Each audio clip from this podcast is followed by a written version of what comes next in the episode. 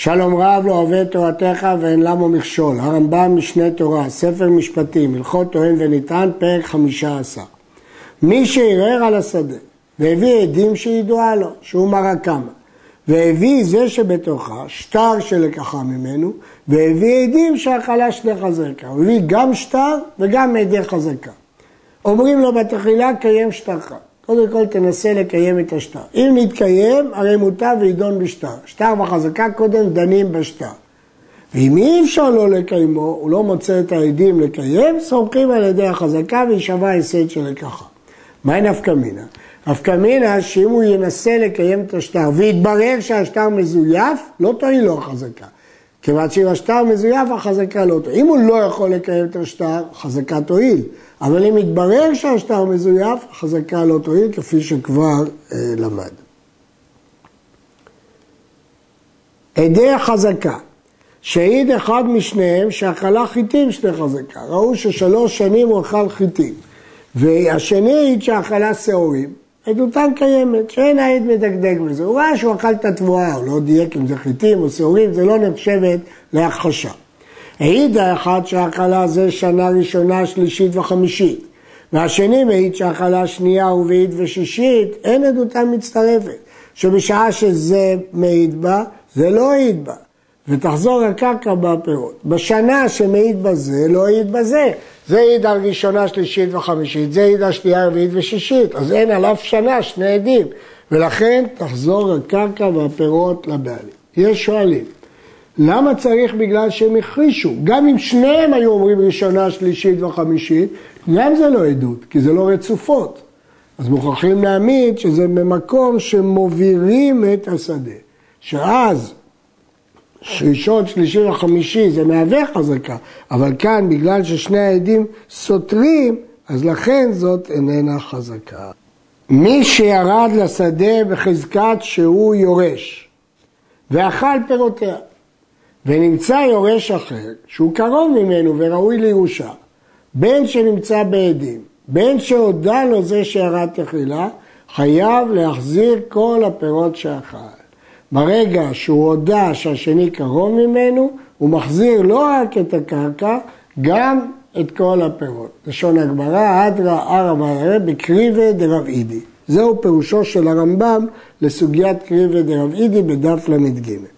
אבל יש פירושים אחרים בסוגיה. רבנו חננאל מפרש שאחד הביא עדים שהוא קרוב, לא קרוב יותר, אלא שהוא קרוב, ולשני לא היו עדי קרובה, ואז האחד הוא ודאי בראשה, והשני ספק, ואין ספק מוציאים מידי ודאי, והחידוש הוא שעל סמך אין ספק מוציאים מידי ודאי, מוציאים גם את הפירות. זה פירושו של רבנו חננאל, אבל כמובן שאף אחד לא יחלוק על הדין של הרמב"ם. שניים שהיו עוררים על השדה, זה אומר שלי וזה אומר שלי, ואין לאחד מהם ראיה. או שהביא כל אחד מהם עדים שהיא שלו או שהיא של אבותיו, אז הם סותרים אחד את השני. או שהביא כל אחד משניהם עדים שאכלה שני חזקה, והשנים שהעידו בהם אלו הם השנים עצמן שהעידו בהם אלו. אז יש פה שתי כיתות סותרות. מניחים אותה ביניהם, ההלכה היא כל דאלים גבר, וכל המתגבר ירד בה, ויהיה אחר מוציא מידו ועליו העק. כלומר, אחרי שאחד יתגבר, גמרנו. עכשיו, אם מישהו יבוא להוציא ממנו, יצטרך ראיה. אז הראשון שיתגבר יזכה בשדה. ואם בא שלישי ותקף עליה וירד לתוכה, מסלקים אותו ממנה. זאת סוגיית הגמרא, שאם בא אחר, מסלקים אותו, זאת מסקנה לפי דעת רב אשי, יש מחלוקת בדבר. מדוע? כי הכל דלים כבר היה בין שני הטוענים האלה. הביאה אחד עדים שהיא של אבותיו ושהאכלה שני חזקה והרי היא תחת ידו.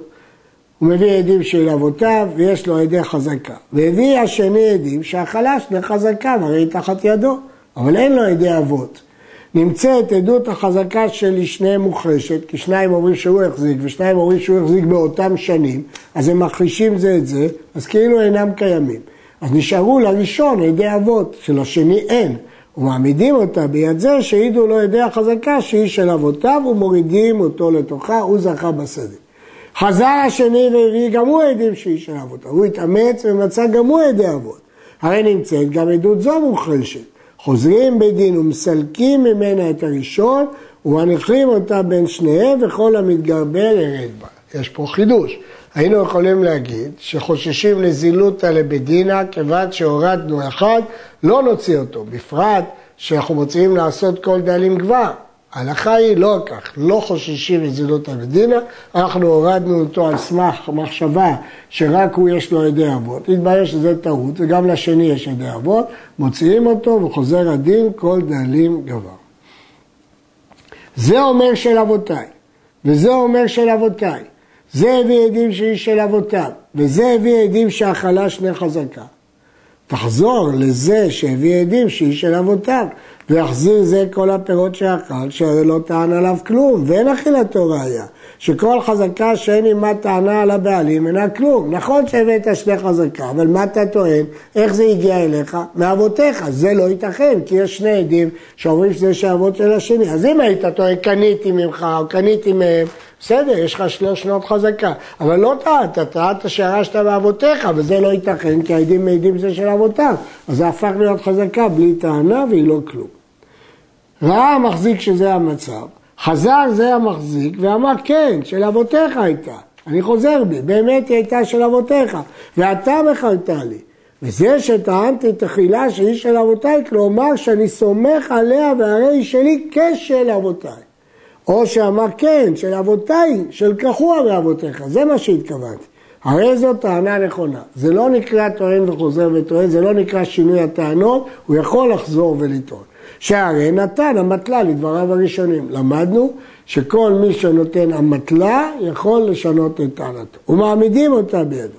ואם כשטען בתחילה אמר לו של אבותיי ולא של אבותיך, אז פה הוא לא יכול להגיד שום דבר, כי הוא לא יכול לתת את המטלה, כי הוא אמר בפירוש של אבותיי ולא של אבותיך. אז כאן לא מועיל שום דבר. ראובן שהיה בתוך שדה, בא שמעון וערער עליו, ואמר ראובן, שדה זו מלוי קניתיה, ואכלתי אותה שתי חזקה. לא קניתי ממך, קניתי מלוי ויש לי שתי חזקה.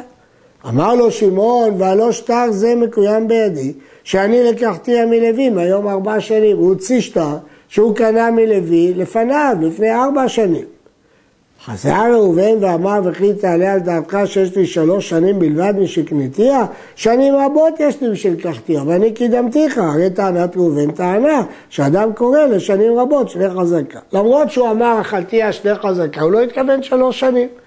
הוא אומר לו, אני קניתי לפניך, קניתי את זה לפני שנים רבות ויש לי שתות חזקה, אז השטר שלך שלפני ארבע שנים לא שווה כלום.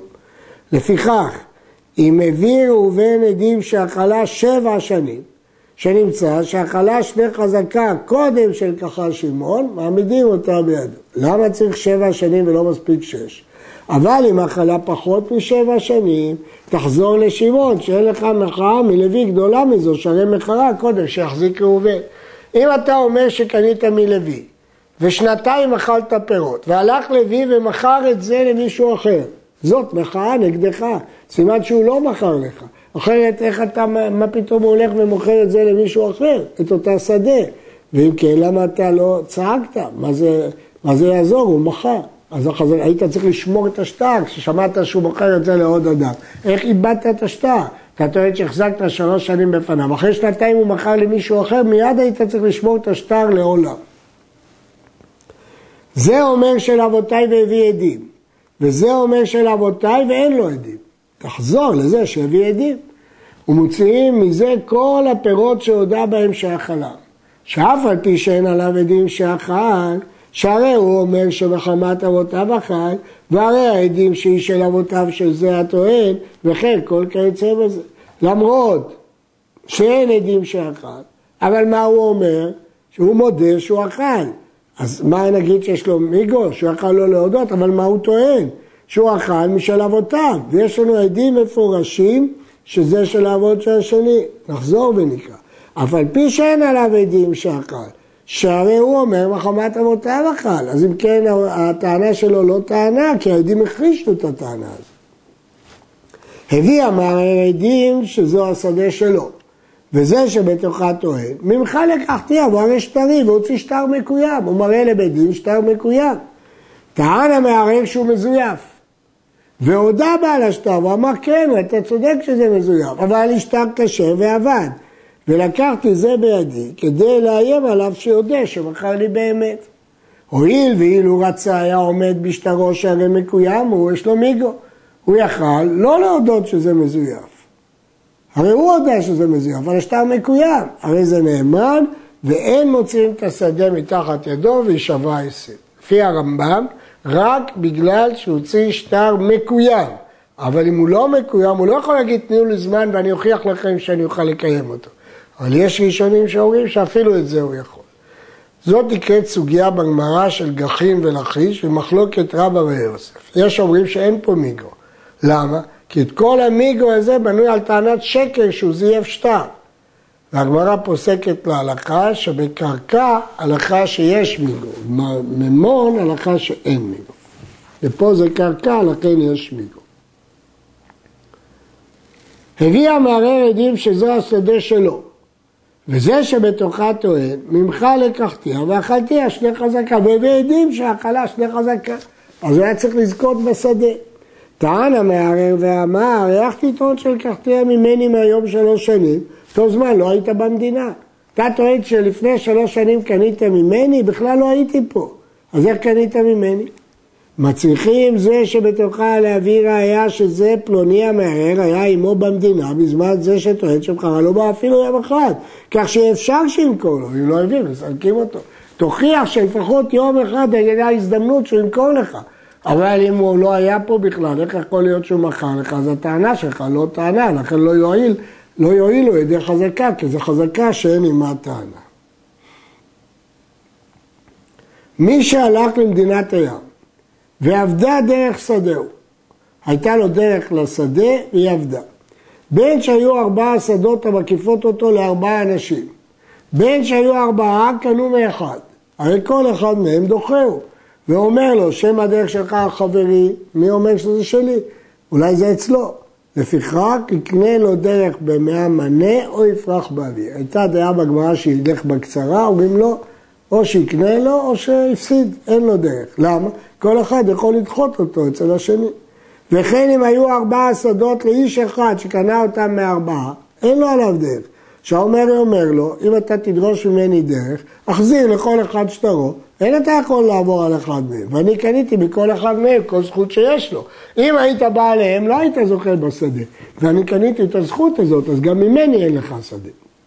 אבל אם היה בעל ארבעה שדות המקיפות איש אחד, והוא בעל מצר שלה מתחילה ועד סוף, אחרי זה אומר לו, מכל מקום דרכי עליך, או פה, או פה, או פה, או פה. תתן לי דרך, ילך לו בקצרה, בדרך הכי קצרה. ובאיזו שדה שירצה בעל השדות. לכן כל כיוצא בזה. הוא לא יכול לבחור את הדרך, אבל דרך אחת חייבים לתת לו. ואם החזיק בדרך ואמר זוהי דרכי, אין מסלקים אותו ממנה, אלא בראייה ברורה. עד כאן.